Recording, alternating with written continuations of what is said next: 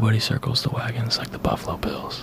Hi, I'm former Buffalo Bills wide receiver Don Beebe, and you're listening to Nate and the Fellas on Circling the Wagons podcast on the Buffalo Rumblings Podcast Network.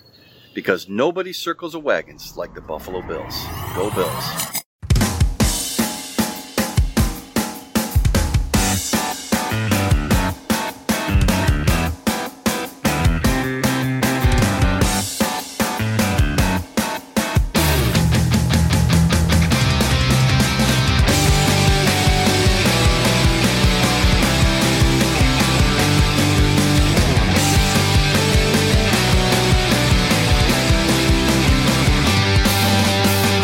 Welcome to the Circling the Wagons podcast, a podcast discussing the Bills all year round with interviews, news, recaps, and insightful fan discussion. Most times. Here's your host and lifelong Bills fan, Nate. Hey, Bills fans, welcome to another episode of Circling the Wagons, a Buffalo Rumblings podcast. I am your host, Nate. Thank you guys so much for joining us on this uh, special first day of training camp episode where uh, I actually got a chance to go to training camp. So I have some observations uh, from that. Some we have some news and notes from that, um, and uh, a lot of player discussion in general to talk to because I I am joined by uh, one of the staff writers from BuffaloRumblings.com, one of my favorite people to talk to um, in general, on and off the air, Buffalo Bills or not. Um, it is, is Sean Murphy from BuffaloRumblings.com. Sean does uh, the 90 players in 90 days. He also does a lot of cool fast hit pieces on uh, anything and everything that's going on uh, Buffalo Bills related or not. Uh, Sean and I actually met uh, three, Jesus, it's been three years ago now when the last time that the Bills were in St. John Fisher, uh, because I live in the area, you traveled up for it. You stayed there. We met up. We had beers afterwards. We talked, uh, we talked Buffalo Bills and, uh, and it's been, uh, fun to talk to you ever since. So I'd like to welcome back Sean Murphy to the Circling the Wagons podcast. Sean, it is so good to talk to you, man. How are you doing? All right, man. It's really good to hear from you again. It's it's always good to to both see you and hear you. And uh, I am uh, kind of reliving our, our first meeting here, and while I'm sitting in the dungeon, I am uh, enjoying a beer while we speak. So I hope that that's uh, acceptable on my behalf. That is absolutely ex- actually recommended. It's recommended. Um, I feel like I, this is. It's funny because when we first met, like we didn't know each other, but I knew that you were part of BuffaloRumblings.com, and you know you're writing, you're doing it right, and I'm like, hey Matt, can you? I asked Matt Warren, and like, hey, can you hook me up with uh, with Sean because like it'd be cool to talk to him and see, get his perspective because you were down on the field as a media member last time that you were there, uh, which only feels like a year ago, but I know it was like three years ago now, which is crazy. Um, well, yeah, we lost those two years to uh, you know the the plague and whatnot, so we we've yeah. been out and everything has stopped. So it does. It feels like oh yeah, I was just at camp last year. Nope, that was three years ago. And you know, being at camp today, that vibe was definitely there of like, we haven't been here in a while. People really wanted to soak this in, soak it all up. You know, it, it was, it was really cool seeing everyone there. Um, it was just so let me let me just give you a quick idea of of the vibe that was there just because I, I was able to go I wasn't supposed to go but one of my friends just got season tickets this year and he's like hey I got you know tickets. So my co-host John came with me I went and he went and the three of us went there and you know we had a good time we had a good time. What what I will say is super nice guy went with one of my good friends um, from college. He had never been to training camp ever ever. Was that your first time mm-hmm. going when you came up Sean Oh yeah, yeah. No, that was that was the first, and uh, my my wife had said to me, "I don't know, you're going to try to go again," and I was like, "Is that something I can do?" And she was like, "Maybe not with a baby." So maybe it'll be the the last time and the first time, but maybe before they you know move into this big multi-billion dollar stadium i'll try to get in there again but yeah that was my that was my first time it was one of those things that i'd always talked about and never actually acted on yeah. I finally was like, ah, screw it, let's go. Yeah, and I, and I like that. You know, that's a good thing about talking about the experience in general is that you know we've I I live in the Rochester area, so I've been to dozens of training camps, and um, you know, it, it's something that you kind of get you know you forget because there's a lot of people, folks out there that are fans have never had a chance to go there. And some don't care. It's not like, you know, this incredible, oh my gosh, you know, this is just like, you know, stepping into Avatar. Like, it's not like that. Like, okay, let, let's, let's temper expectations, but it's a cool atmosphere. It's the closest you n- ever normally get to players. Um, Oh, yeah. you know, unless you're sitting like right around the bowl at Ralph Wilson or whatever, like you're, you're, this is as close as you can get. And it's a really cool, you know, uh, just open air sort of just, I mean, the players are there that it's just like it's palpable the the amount of like excitement not only for like training camp to start and the first time it's been here in 3 years but like this is this season has huge expectations more so than I mean I can remember in my lifetime minus the Super Bowl years. I mean can you do, do you get that feeling from from your end? Well, I mean, the last time that I remember, like, because the last time I remember going to school and having kids look at me and be like, "Oh man, yeah, Buffalo's really good," was not when I was teaching school. Like I've been, this will be my fifteenth year as a teacher coming up. But it was when I was a you know seven year old, and I'd go in and guys were like, "Boy, I love losing Super Bowls," because all these you know they were surrounded by me because I'm I'm in the Hudson Valley, so it's either they're Jet fans, so I I can't deal with them. They're uh-huh. Giant fans, which I'll pretend to tolerate, but they would all look at me and be like, "Hey, remember Super Bowl 25?" And I'd be like, "Yeah, remember, you know, go away." Or there'd be all those guys that were wearing Cowboys starter jackets, and I'm like, "Okay, Yeah. yeah, go to Dallas, pal."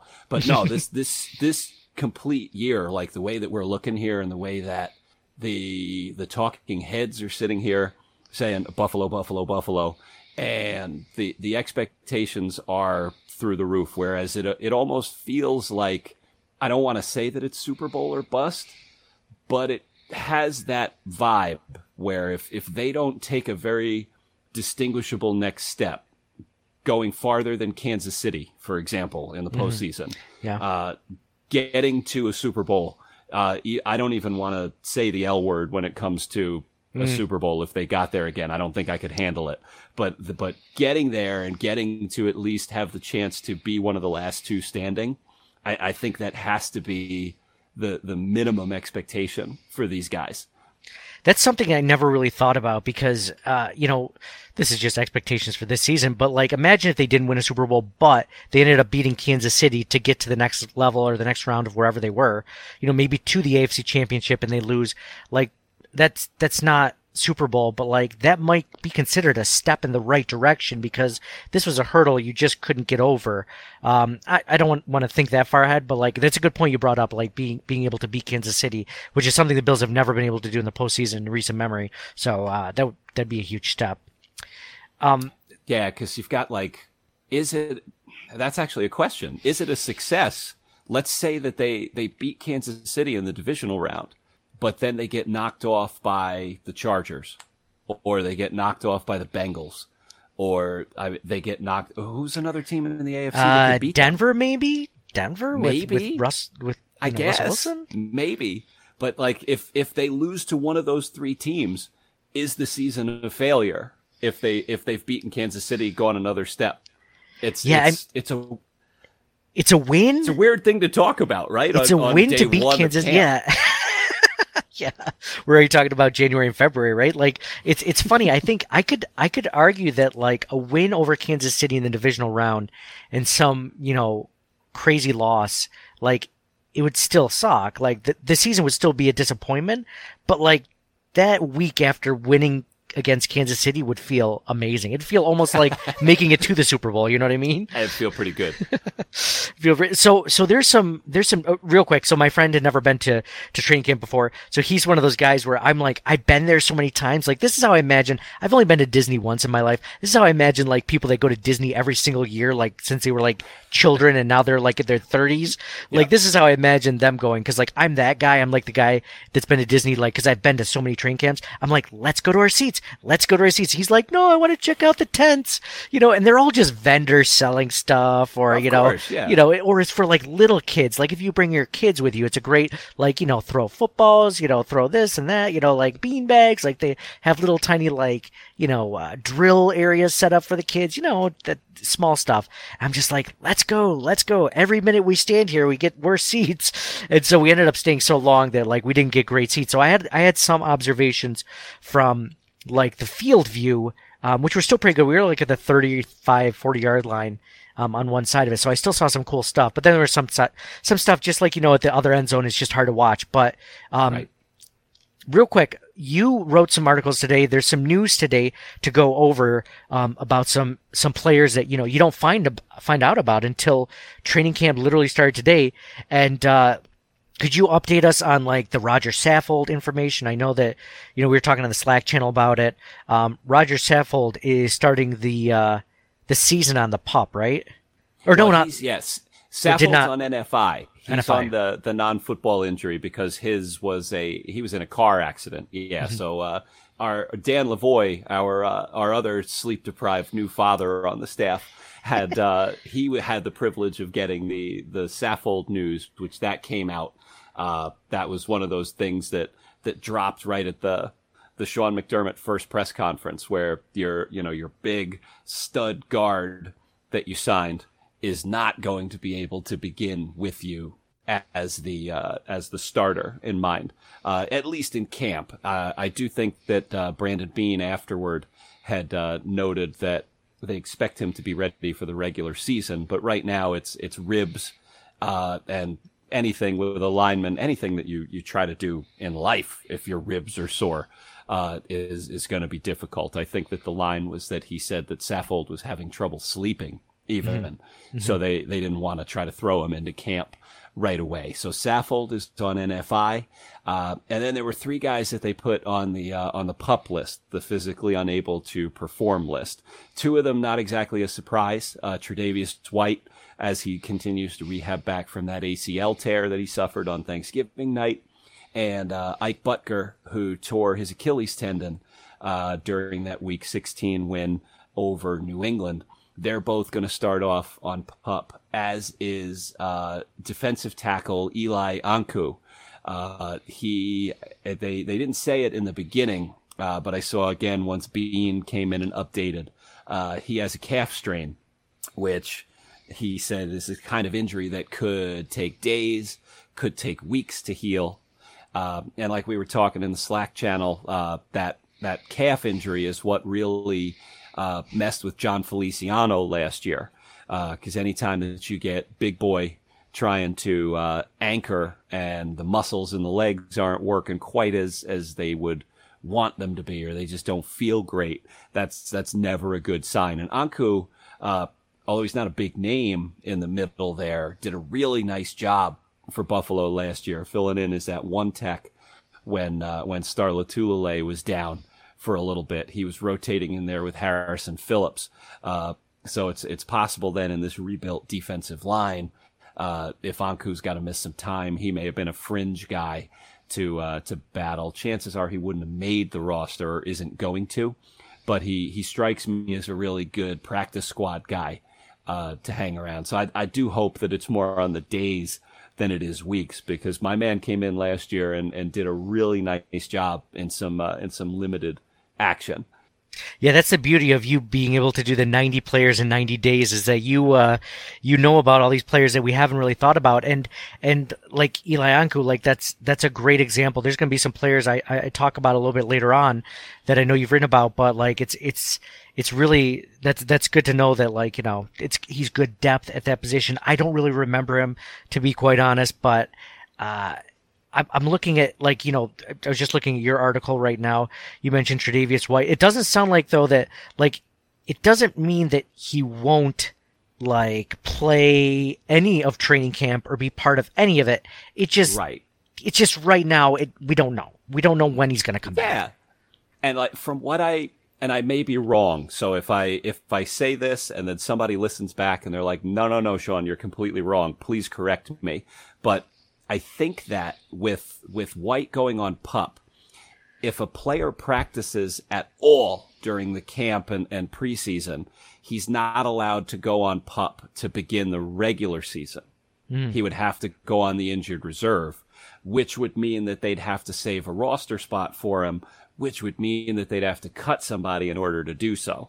So if they're even kind of nervous about White, uh, or if they just want to manage this very conservatively, getting him back, because uh, Thanksgiving is what? That's that's eight months. It's not You that long, yeah. That's no, that's that's that's a tight turnaround. And even though modern medicine is what it is, and, and Tre'Davious White is in the you know one percent of one percent of of the world's greatest athletes theoretically, he it's not.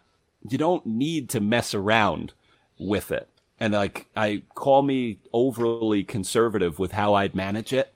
And you've got a tough schedule. Every year the schedule is tough. The NFL is a tough league if, if White doesn't play one snap for the first month of the season, and then he plays half the snaps for the next month, and then he plays three quarters of the snaps for the third like leg of the year, and then he's back to full go by December, I think they're going to be okay. Mm-hmm. I really do because I the the depth that they have built there. Dane Jackson is is very good. Um, Kaiir Elam is a phenomenal athlete, so if he can figure it out in the defense, he's going to be fine. Taron Johnson is one of the best slot corners around. Um, and, and then you've got the, the other outside depth perhaps isn't great because you've got guys like maybe it's Nick McCloud, who was an undrafted guy last year. Maybe it's Christian Benford. Uh, you know, Siran Neal is really a, a special teams guy. But I, I think if you're conservative with White, it's not the worst thing in the world. And there's there's some smoke around Joe Haden too. If you if you look around, if the interwebs don't lie to me, there uh, there's a lot of Buffalo players who seem to be trying to get Haden to come on. So if he were okay with doing the hundred percent for the first month and then 75 and then 50 and then phasing himself out of the defense by the end to get a ring. Okay. I, I don't think that's a bad deal either. So maybe if, if Joe Haden's listening to this podcast, then let's, uh, meet Nate and I at, uh, at a brewery in Rochester and we'll talk into it. Yeah, yeah, exactly. And also make sure that you're not expecting a whole lot of money because the Bills don't have a whole lot of salary cap room left No, over. they've got almost nothing. Yeah. You'd Yeah, almost I- have to I go like would've- at a vet minimum, right? Like, I mean, there's, there's just, I mean, I think they're like five million left in their cap space or whatever. So that's Yeah, like but uh, in emergency, Beane we trust, man. yeah, oh in yeah, Beane, but yeah, that he'll find a way. yeah, that man is a wizard. He'll he'll try to figure something out. He'll make it like the veterans minimum plus some sort of like bonus package that he'll be able to attain later. yeah, yeah. Maybe he'll throw in a car and some wings. It'll be good. And uh, so one of the one of the players you just wrote about was Jordan Poyer in your 90 players in 90 days, and Jordan Yes. Poyer was there today. He was practicing in full. Apparently, his representation in Drew Rosenhaus was there also in attendance to talk to Brandon Beane about a new contract. I mean, what what did you think about that when you when you read that? Well, that's that's interesting to me because I, I know that I think Matt Warren was was a bit more on the optimistic end that yeah they're going to get a deal done, and I think I'm more on the pessimistic end where I'm looking at a guy and saying mm, um, they got to pay a lot of people here. They have some depth at safety. They've had some guys step in and play well in in short spells. Poyer's a great player. Maybe this is the guy that they're going to say, no, we're going to let him walk. But if perhaps Drew Rosenhaus is there for, for posturing, but I don't, I don't think he's there just to, to wear a t-shirt that, that has his agency's name on it and walk around the sidelines. If he's there, it's got to be to talk to Beane. And if he's there talking to Beane, then it's got to be a good sign. There's, there's no way that I don't think this is like, you know, the Bill Polian and Ralph Wilson days where, where Mr. Wilson would sit there and say, no, pal, we're, we're not paying this. And Polian would like get down into a three point stance and challenge him to a wrestling match like they, they said that they did back when, when Kel- Jim Kelly's representation was talking about how bad the offensive line was. So I, I think that if Rosenhaus is there, there's, there's got to be some smoke. Um, I, I wonder what an extension would look like for Poyer, given, as you said, the, the cap situation that Buffalo has. Um, it's really just this year that's tight because they, they've got some, some room on the back end here thanks to the new TV deal that kicks in and, and Beane has done a really nice job structuring a lot of these contracts. But Poyer's cap hit right now is is fifth or sixth on the team. I mean, he's o- over 10 mil. So if they did extend him, that number would have to come down for this season. And then you wonder how many years they'd want to give him. Because I, when did you listen to, to Poyer's or did you see his the the press conference that he gave at the end of practice? No, I, I I'd only heard about it. I didn't actually uh, read or listen to it yet. All right, so they like I I listened to it while it was happening, so I didn't get a chance to like go back and really digest it. But he sounded to me less like a guy who wants to be the highest paid safety in the league, and more that he wants to be a guy who has earned the respect to have the security of not having to be on the last year of his contract. So I, I don't know that he's, I mean, hiring Rosenhaus suggests that he's not going to sit here and give a hometown discount. Mm-hmm. But I, I think that if Buffalo tried to come in like, say at a high annual per year, but only give him two years and Poyer countered with four and they tried to say, no, we'll do three years. I feel like he'd stick and go, no, we're, we're doing a four year deal or, mm-hmm. or we're going to go.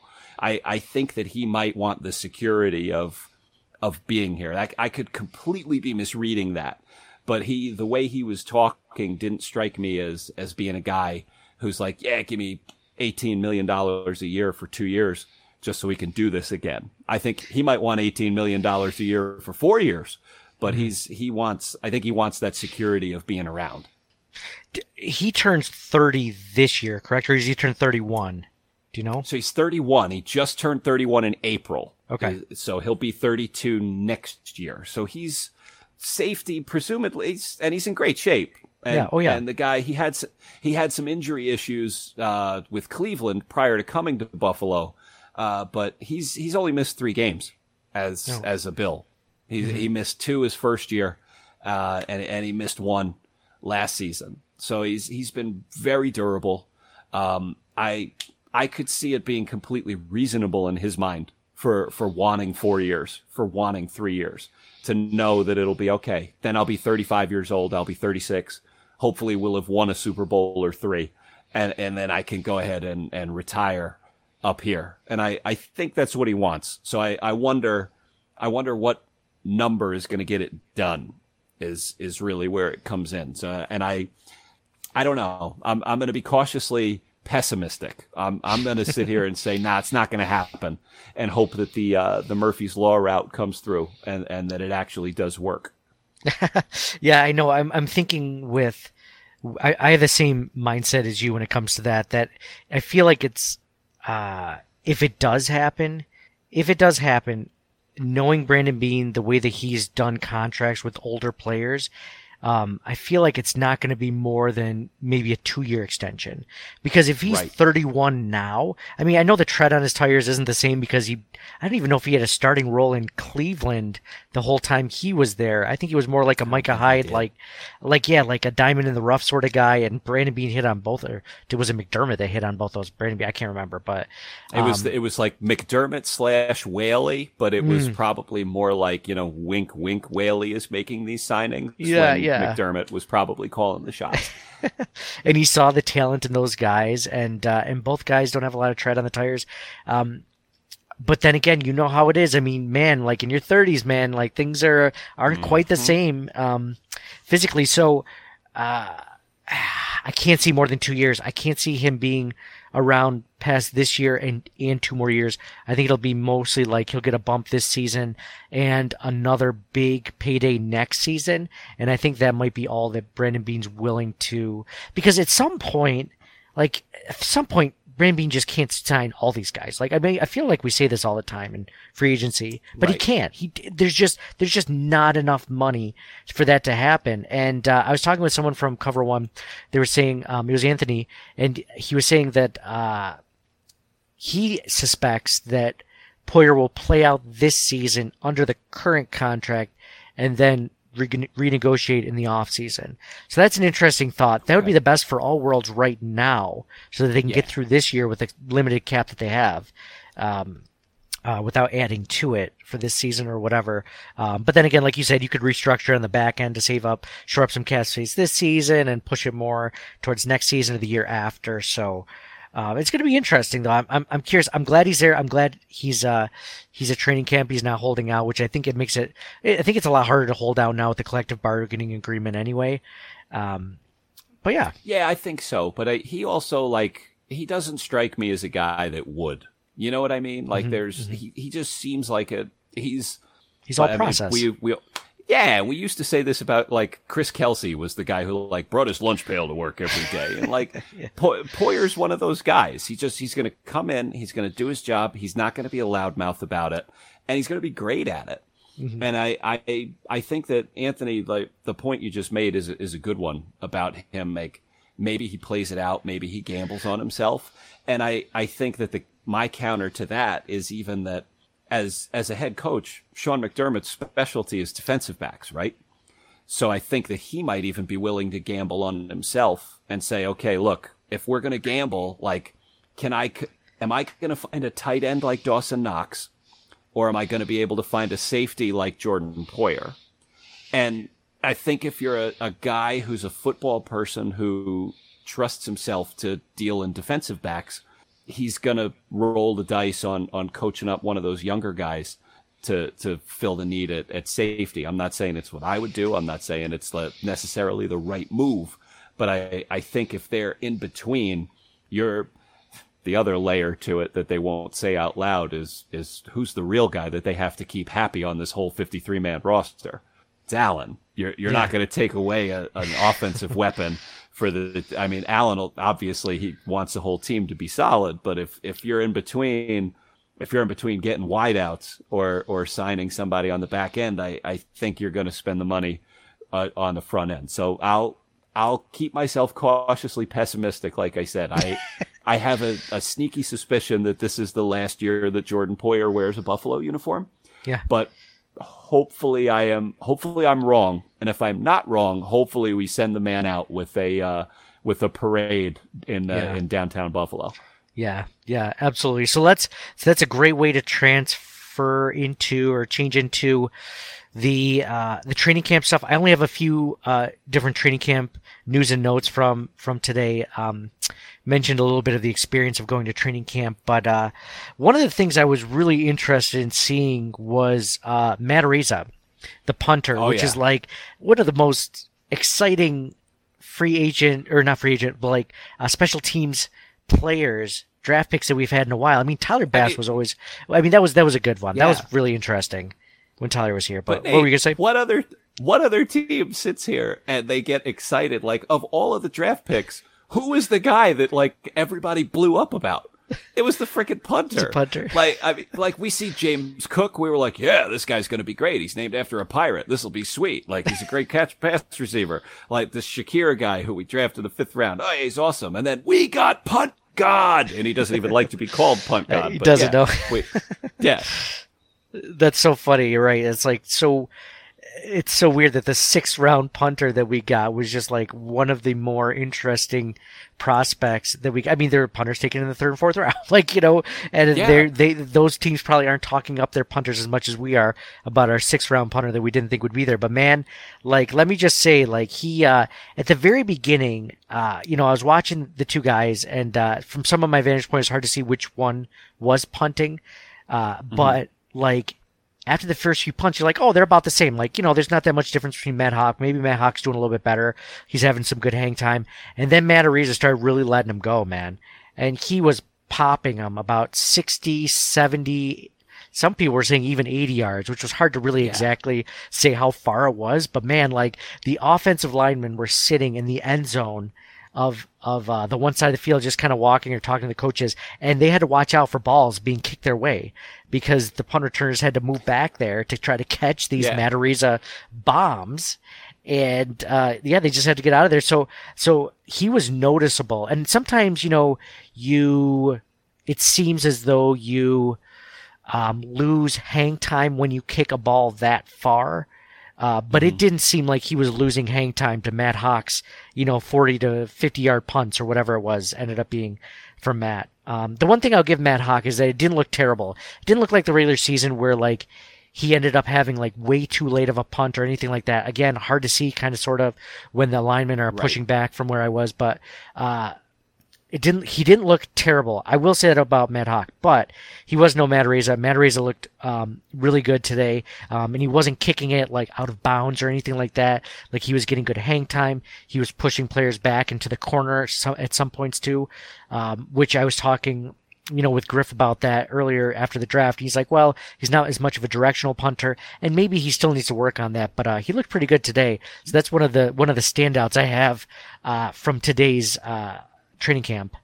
The other side of that was okay. Yeah, go ahead. What were you gonna say?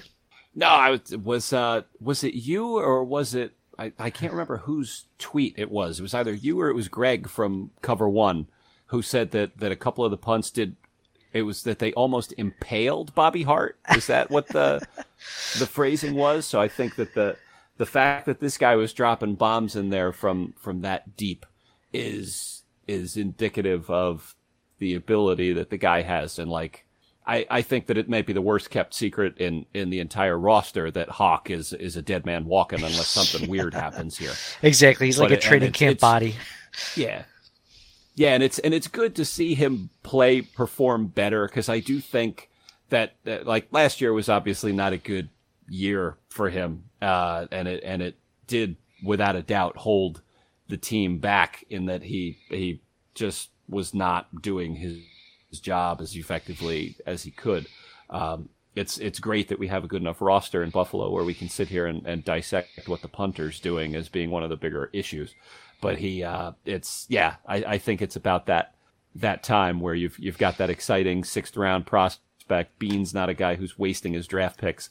Um, said the same thing when they drafted tyler bass. Like once once they picked him up even though they had a, a solid veteran and steven hauschka like it was it was his time. Uh, at that point i i think it's it was a good first day it looked like and i'm glad that you're con- confirming that because I was I was like scouring the Twitter feed trying to see who was there. And once I saw you dropping things about the punter, I, I kind of did a little fist pump in my home office here. well, you know, it's it's funny because things the first day, you know, there there's so many so much expectations, and you kind of have to, you know, kind of bring them back a little bit because this is the first time these guys have played together since you know what is it June or May or whatever. Um, yeah. For OTA, so it's like for minicamp, it's it's tough to. These guys are still getting back together. They're still getting on the same page with one another. So it's hard to say that. And I'll and I'll mention Josh Allen in regards to that a little bit later. But uh, opposite of Matt Araiza, guys returning the punch, which I think is a really interesting positional thing that uh, I'll be watching for. I'm sure you will be, Sean. Will be uh, oh yeah who who is actually returning the punts and who could be doing it. Um, and in this case, they had four different guys. They actually had a couple of other guys, but they were only in only did it like once. Uh, but the main guys were Marquez Stevenson, last year's mm-hmm. rookie mm-hmm. wide receiver, which, by the way, we don't talk a whole lot about. Like, it's almost, I feel like, uh, the NFL is such a what have you done for me lately league that you forget about these guys that were injured last season or that were only minimally involved. And sometimes you write them off and you're like, okay, what's the next new shiny toy? Oh, Khalil Shakir. Okay, so he's going to replace Marquez right. Stevenson. You kind of just like completely doubt these guys, but Marquez Stevenson was out there today, uh, returning punts, and uh, and he looked okay. He looked okay. He was he had some end of the end of the uh, they were doing uh, passing drills uh, against no defensive defensive backs or pass rush or anything, just the wide receivers and the quarterback, and um, he looked good. Um, they all look good, to be honest. None of them look bad, but like for him, he's not a big guy. He was making some, he was high pointing the ball and toe tapping in um, each time. It looked like I, I was happy to see him actually show up um, on that side of the ball, on the offensive side of the ball, and returning punts. Because I mean, I kind of always root for these late round, you know, rookies and guys that don't have a chance. So I mean, it would be cool to see him him uh, somehow stick around in the roster. Oh yeah, and and he, you know, he looked good in the preseason last year. He made a couple of nice grabs. The one, the uh, the Jake Fromm game when he mm-hmm. he went flying down at the end and uh, put them in a position to win. I think it was against the Bears. He caught like a forty something yard uh, bomb down the left sideline. But he's he's a speedy dude. Uh, his nickname is Speedy. The guy can fly. He looked hesitant when he had his opportunity in real action uh, but that's understandable given the, the circumstances under which he took over the punt returner gig because Isaiah McKenzie put himself in the doghouse by fumbling a couple of times. So if you're a rookie who then gets an opportunity what do you think the message is? Don't mess up. yeah. and, and if you're out there thinking don't mess up, then you're not going to be able to to flow as freely and let your athleticism do the things uh, that it just does. So I think that when I, I wrote about him, and, and I can't remember who the commenters were, but a few people uh, said they were worried about the the angles that he took and the, the way that he did or did not follow his blockers on kickoff and punt returns. Cause it did look like he was just running directly into defenders at different points. And I wonder if he was just nervous and he just didn't quite have it together. So now maybe this second year, it's, it's a good sign for him to come out day one of camp and do something because he does. He's got the quickness. He has the, the sudden, uh, change of direction ability. Uh, he was a fairly solid wideout at, at, Houston. I think that his, his numbers when in his last year of college were okay. Uh, and, he, and, he, did a lot of things that Buffalo likes to do with guys like Isaiah McKenzie, with uh, what I expect them to do with Jamison Crowder, uh, that, that spread the field uh, east west rather than north south. So he's, yeah, that's that's a good thing because even though we do, like you said uh, about Shakir, and I hope that you've you've got a little on him too because he is the shiny new toy. But Stevenson can kind of put his hand up and say, "Hey, don't forget about me."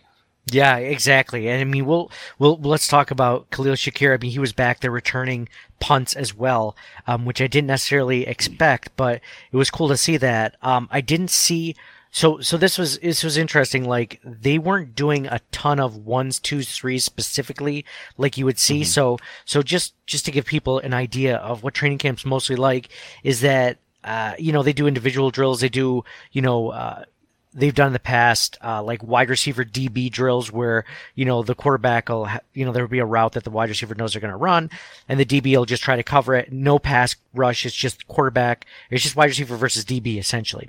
Um, they didn't do that this, this time today. Um, they left out a lot of things. They didn't do 11 on 11 at the end. So they, they did it, but it was like, within, I think, the 10 yard line in the end zone. So it wasn't quite the same as, you know, you would see. So usually what they do is they'll have them start at their own 20, march down the field, see how far you can get, you know, a third down, go forward on fourth, you know, see what you can do. But they didn't even do that. This, so it was, it was a toned down training camp practice. So I didn't see a ton of Khalil Shakir. Um, but all of the wide receivers and tight ends, none of them really stood out as, uh, as poor, uh, pass catchers by any means. Um, even trying to see where, you know, Khalil Shakir was lining up. I mean, Jamison Crowder was with the ones, the very, you know, in the end zone, um, drills. So um, right. he's out there. He looked he looked good returning punts. None of the punt returners I looked at. So I uh, you mentioned Marquez Stevenson, um, Khalil Shakir, Tavon Austin was back there returning punts. Um, right. Isaiah, Isaiah, McKenzie was returning punts. All those guys, none of them were dropping them, um, which is you know what we're all looking for down there. Yeah. They brought they brought a couple of gunners just to like pretend like they were going to you know try to tackle um, just to just to simulate some sort of coverage. Uh, right but no one stood out as uh, as you know making any big mistakes from that from that point of view. So that that was a good sign. Yeah, definitely. We'll, That's we'll see when the bullets are flying, though. right. Yeah. The one uh, I was I was looking at Matt Warren's uh, 53 man roster projection, and the one we're we're actually we're we line up he and I do on 52 of the 53 names, and his name that I didn't have on was Tavon Austin. He has him uh, making the squad as a returner, uh, which would mean no Stevenson. Uh, Shakir is on there, as is uh, McKenzie as wide receivers uh, five and four. Shakir would be five, McKenzie would be four. Uh, and then who who was the fourth guy that we said was returning the punts? Oh, it was, it um, was Austin, McKenzie, Shakir, Stevenson.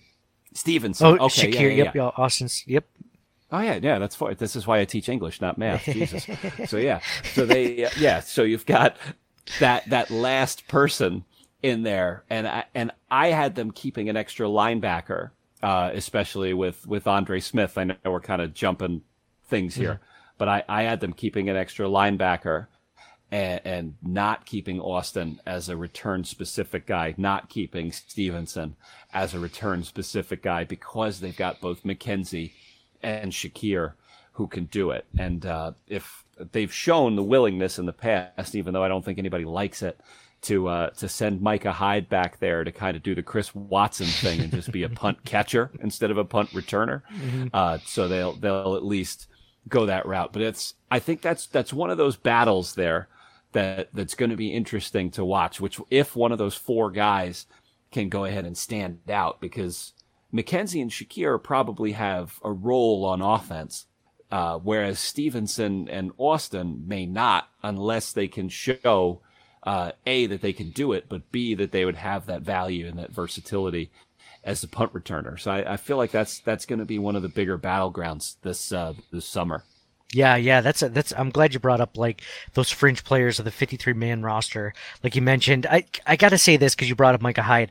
Micah Hyde might be one of the better returners on this team if we're being honest, because he almost Oh, returned so one. good. He almost he did return one. Remember there was that onside kick he returned a couple of seasons Yes. ago, and then last year he almost returned one again in this role to just literally like you know catch the ball. He almost returned one, and uh, or was that an interception return? I can't remember, but like oh no, no, that was that was a punt. The That was a best punt. part about it, they were it was the new it was the wild card game. It was against the Patriots, and he was so pissed off that his teammate tripped him when they were up thirty. He was like, "Bro, I almost had one," and you could tell the guy was kind of like, "Oh yeah, my bad, my bad." but Micah Hyde was legitimately pissed. It looked like like he was just like, Oh on. yeah, no, he was mad. I mean, if you get a shot to score, I mean, you're going to go. And if oh, I, if Hyde weren't so darn into the defense, you you almost want him to to do more of that, but, but you, you just can't. You, I know. can't afford to have a player of his caliber doing it. But you know what? You know what? Uh, my my my counter to that would be, like, I mean, there are teams that have like when Antonio Brown was in his prime, he was returning punts. You know what I mean? Like that's and he. I mean, I can't remember him getting injured from it, but like, you know, like there's there's a point of like sometimes if these guys are that good, you know. Anyway, I I I don't necessarily think he should be. I would hope we have someone better. I like Micah Hyde a lot. I don't want him injured on defense, but at the same time, like he's really good um, in his limited sample size. But um, I'm really kind of hoping, like you said, Isaiah McKenzie or Marquez Stevenson or someone just kind of runs away with it, or someone that can be a dual threat. Hopefully, you know, in in that uh, we we forget about Marquez Stevenson. I believe he's more of an outside wide receiver. Um, at least he was in that. You were talking about that Bears game, preseason game last season. That big catch he had down the sidelines. He was Yeah. lined up uh, out there. Um, you know, it, it would be really cool. The Bills offense in general just lacks speed.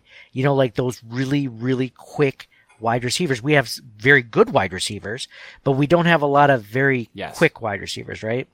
So that would be a good. I, Yeah, I, I'm just kind of talking dig- down the line.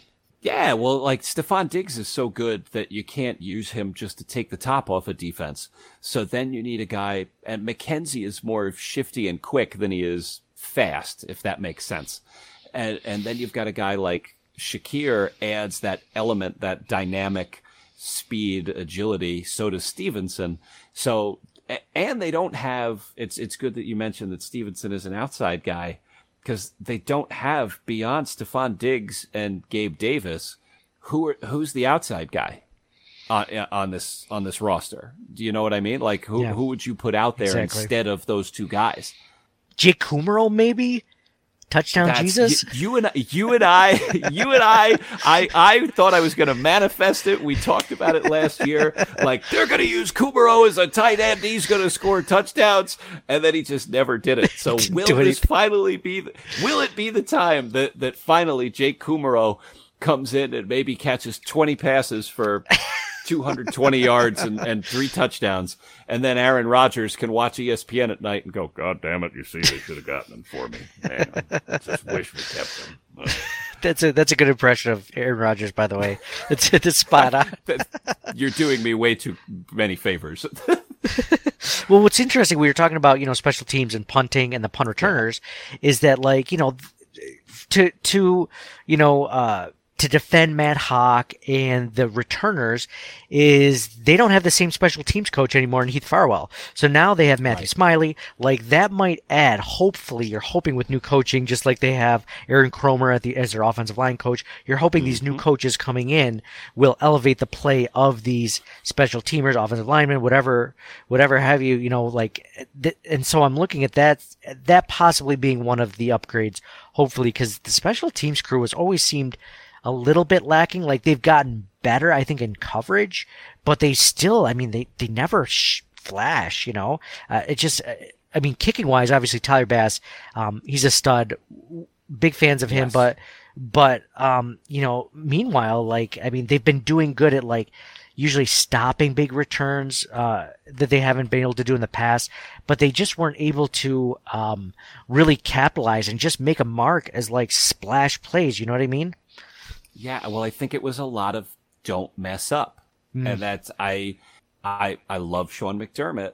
I wonder how much of that is his like his natural conservatism creeping in to some other places because you've seen him try to open things up and then when it works he'll do it again but when it doesn't he'll almost always instantly go back and revert even if it's just for a little bit. So I, I do wonder if some of that is, is some of that like, hey, you know, we want you to make a play if you have one. But if there's not a play there that you see immediately, just, you know, don't mess up. We'll take yeah. it from here. We got it. Don't worry about it. And that's, I wonder if, if a slightly new voice there can, can sit and say, Hey, if you think you see a hole, but it's not necessarily where it's blocked and you can get out there, get out there. Go ahead. Mm-hmm. mm-hmm. Like, like, give it a shot. See what you can do, athlete. I, I, I wonder how much of it is, is with it, with a little bit of a change of voice. So yeah, I, I, I hope that it works. Yeah, yeah, exactly. Uh, some other notes I have uh, of the day. Um, Josh Allen had. Uh, I didn't mention this earlier. He had a really nice pass to uh, Gabriel Davis in the end zone um, on the uh, 11 11 on 11 like end zone okay. um, plays, which was good to see. Um, which you would expect from Gabriel Davis, but I mean he continues to impress um, as well. Didn't see a ton from um, Stefon Diggs, but then again, like with the with the way that these guys are calling plays, you don't know if they're trying to work on one specific thing as opposed to really trying to score touch. You know what I mean? Like like right, there's a thing. Yeah. There was one play where Allen rolled out right, and he, he, was immediately met in the backfield. Um, it was as if like you know in Tecmo Bowl where you would call the same play as the as the computer or whatever, yeah. and you would like sack them right away, like without them even yep. getting a chance to get. That was like what that play was like. So uh, I mean, good to see from the defense, uh, but you know. It's it is what it is. Um, one thing I'll say negatively was that Isaiah Hodgins, which I was kind of looking forward to seeing, you know, seeing how he would do. I mean, he, there's a lot of camp talk about him last season. Um, yep. This is his third year. He hasn't been able to really make the roster due to injuries. And I, you know, he came in with Gabe Davis. People were talking about him being possibly better than Gabe Davis at the time. I remember that talk, yeah. And he just he dropped an easy pass from Keenum, um, an out route um, to towards the sidelines, and I was just like, ah, like you need to, you really need to look look better. Um, you know, yeah. from and and I and I'm I'm rooting for the guy. I hope he makes it, but um, not a good start. We'll see how that goes um, from there. Tim Settle Jr., the the newly acquired free agent defensive tackle, had a had a had a big pick today against Case Keenum, so that was uh, cool to see. A thick pick is that is that what they're calling those now, uh, or yeah. a, a, pick thick? I don't. Yeah, I, I heard it. I didn't see it, but that's the big fellas. Look, I think that the best thing that they did all off season was reshuffle the interior defensive line. And I know that he, it seems like Beane reshuffles the line every year, but I, I think that Star Lotulelei was killing them. And I mean, God bless Harrison Phillips. He is a great dude. He is a very good football player. I, in this particular defense, they need a guy who is bigger and stronger in the middle there to occupy it. So between Settle, who seems like he has settled right into what they do culturally and, and uh, on the field, but Daquan Jones too, like those are two dudes who I feel like they're going to free up everybody else and, and this defensive line, I, I think this is going to be the configuration. This is it. So I, when I saw that Settle got the big man pick, I, I was, I was fist pumping. I felt bad because it was at the expense of Case Keenum, who seems like a good dude. Think he was a good signing too, but like, it's practice. You know what I mean? Like, like we, we're sitting here like, I don't, I've, I've coached multiple sports eight million times and the number of stupid plays that my players, and obviously they're only high school kids, but where they'll try to throw passes into things that don't exist or they'll try to and they'll they'll make mistakes in practice that I just keep my fingers crossed that we, we don't make the same mistakes in a game. I could not imagine if I were sitting here playing and it's just practice and we're trying to like you said work on a specific play call or or work on doing a specific thing. And then you've got the Tecmo Super Bowl pass rush comes in, it blows up, and all of a sudden, a hundred thousand people tweet, oh, "Buffalo's offense is trash right now." oh, Josh Allen's overrated. Oh, Case Keenum just got picked off by a big man. Like, oh, what a bad signing. So it's it's so the balance in between, like for us to take all of this and take all this information in, but also to realize that like these dudes are working out the kinks and it was day one. It's yeah, it's it's a fine line for them to to go through. But I am I'm happy that some of these new guys, like you're pinging their names already. Like Settle's making an impact. Dudes are doing things in there. It's this is this is good.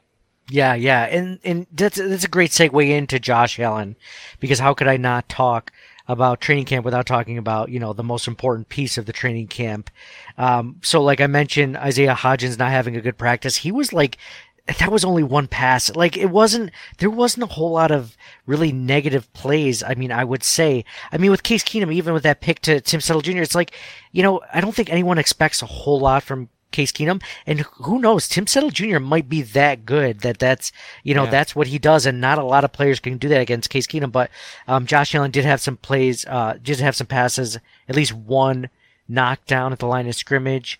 Um, he was he was off the mark a bit more than I was expecting. Of course, you know you have to temper expectations. Anything negatively I I even imply about Josh Allen is just like I I still love the guy. I think he's a great player. It's just yeah. maybe it wasn't a great practice. Um, but to, but then again, you know I think that we're all thinking Hall of Fame, Super Bowl worthy. So anything short of that, you know, you kind yeah. of, you know, you got to get out of that mindset. So like he was when it w- when there was no defenders. I mean, he looked as crisp as ever.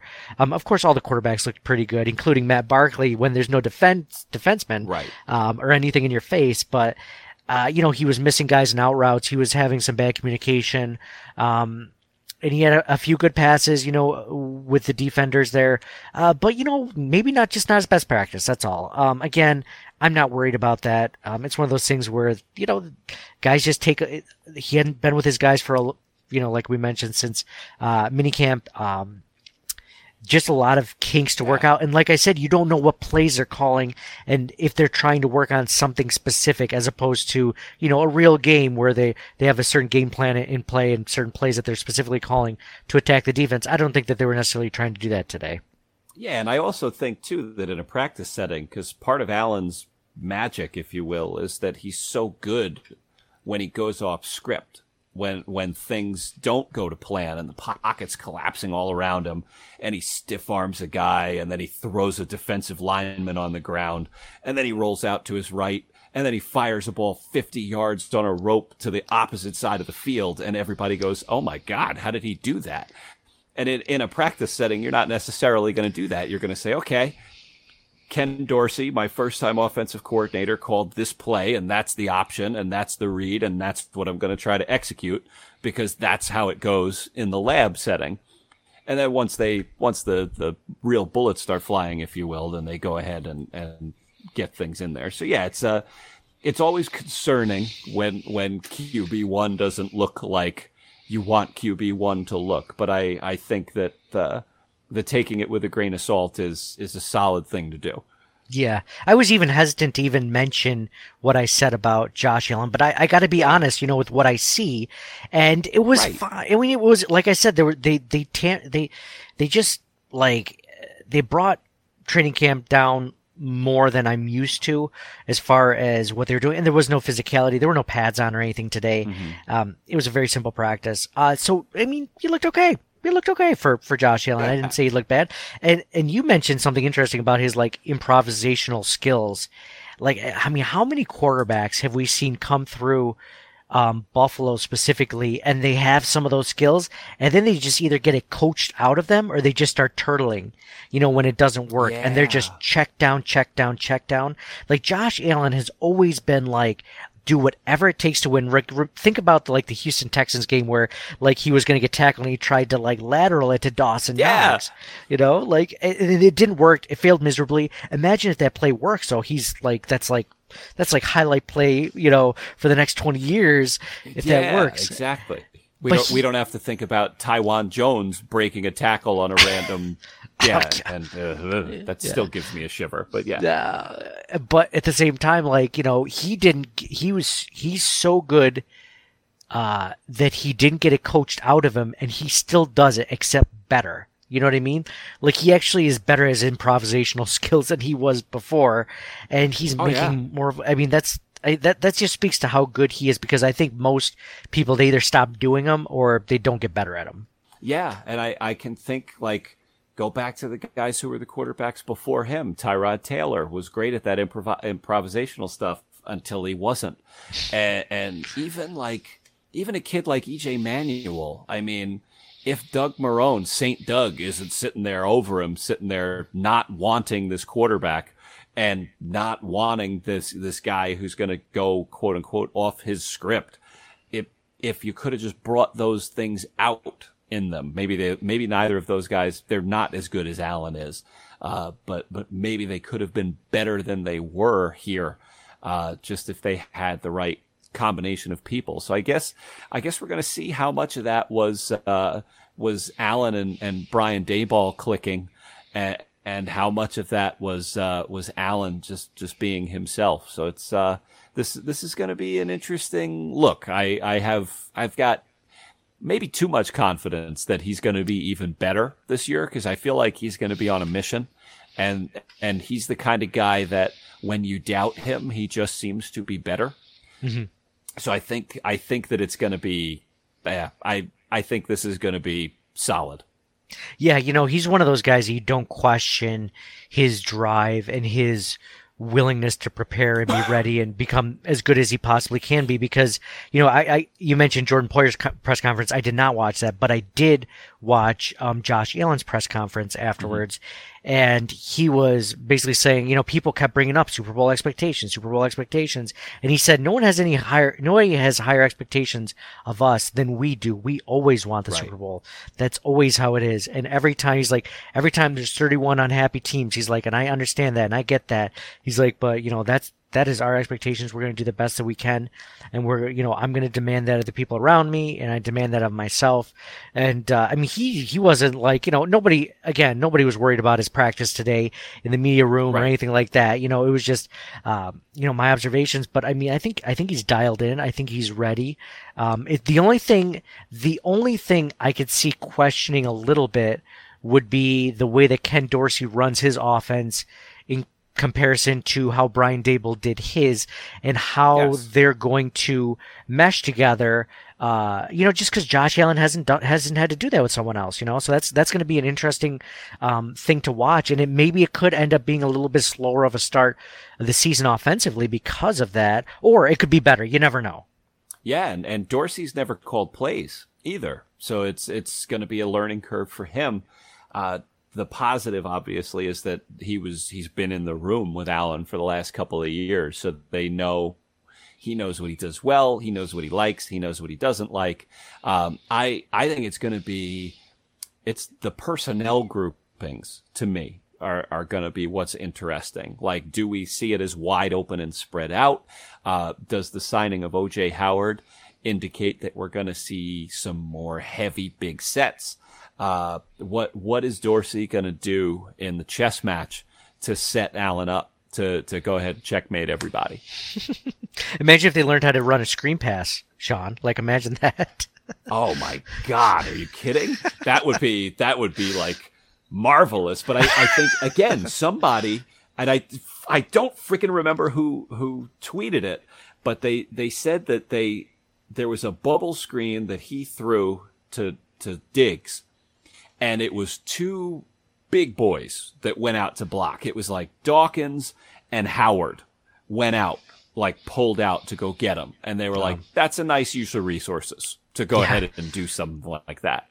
Um, they were they were running that his his audible was that gold rip for for a little while and that what they did when they saw cover zero when they saw that there was nobody playing back deep he would audible to that which was basically whoever was on the outside it looked like it was mostly to his right hand side uh, that he would just run a little bubble and and go ahead and throw it. And they got a touchdown out of it with John Brown. I think it was against the Jets. And then they kept running the same play with the same cadence. And and that to me is problematic because when I'm sitting on my couch and you can call the play and I go, oh shoot, it's a bubble screen, right side. They know the the opposing team knows that it's coming too. So I wonder what the what the audible system is going to be, if if they're what they're going to change, how they're going to do it, uh, and if they've come up with any other, you know, little screen type passes in there and which running back will they use to run them more often? Because obviously we think that it's definitely going to be James Cook. Do we see Devin Singletary more as a receiver? Uh, do they shock everybody and cut Zach Moss and keep Duke Johnson?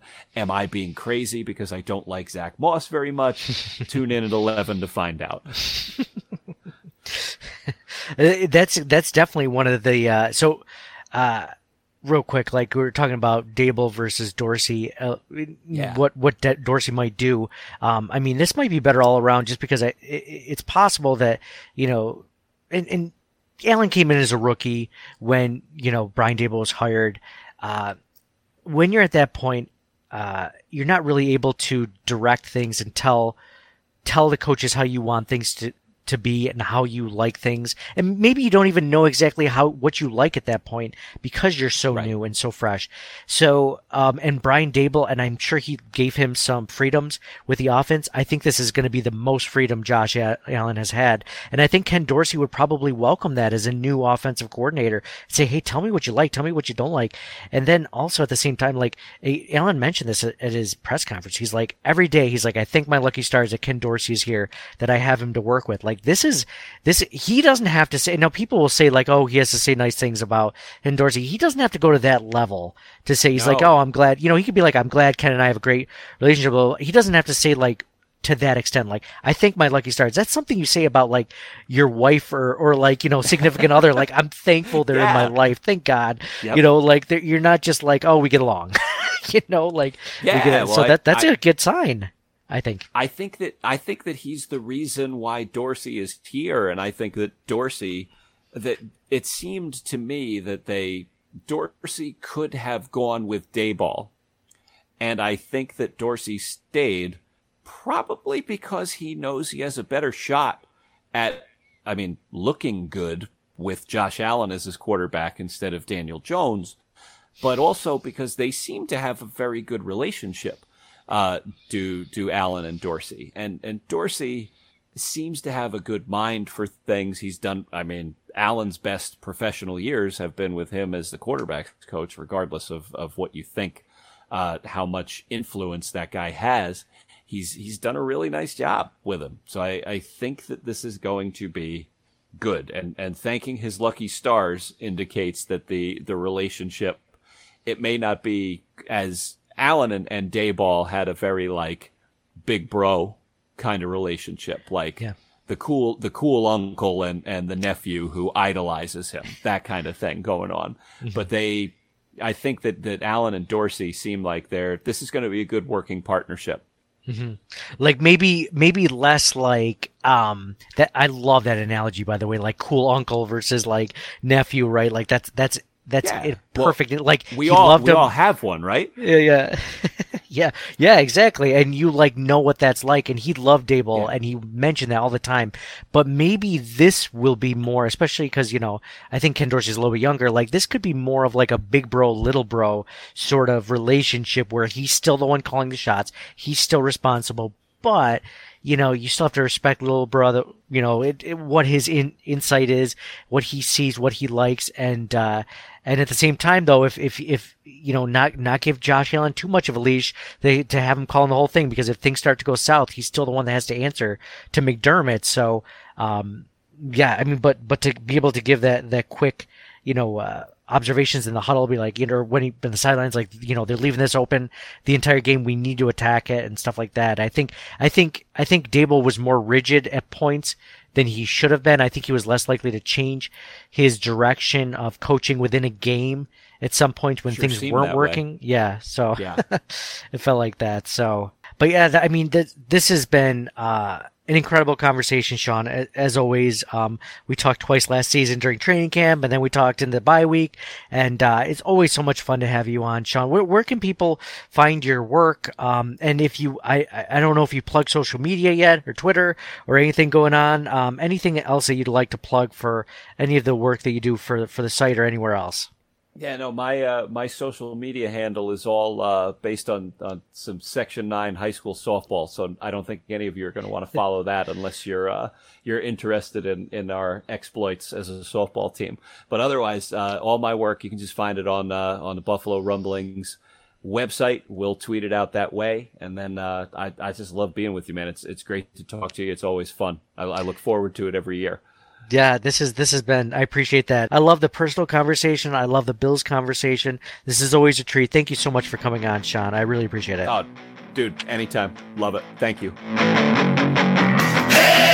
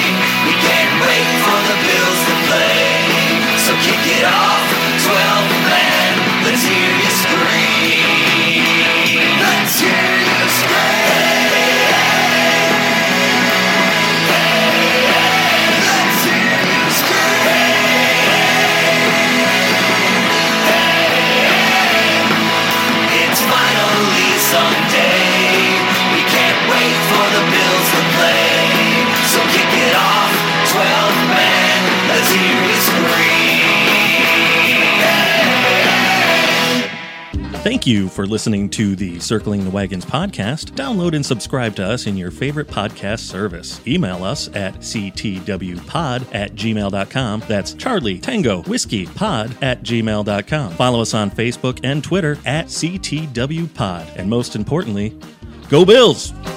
Nobody circles the wagons like the Buffalo Bills. Nobody circles the wagons like the Buffalo Bills, Nate.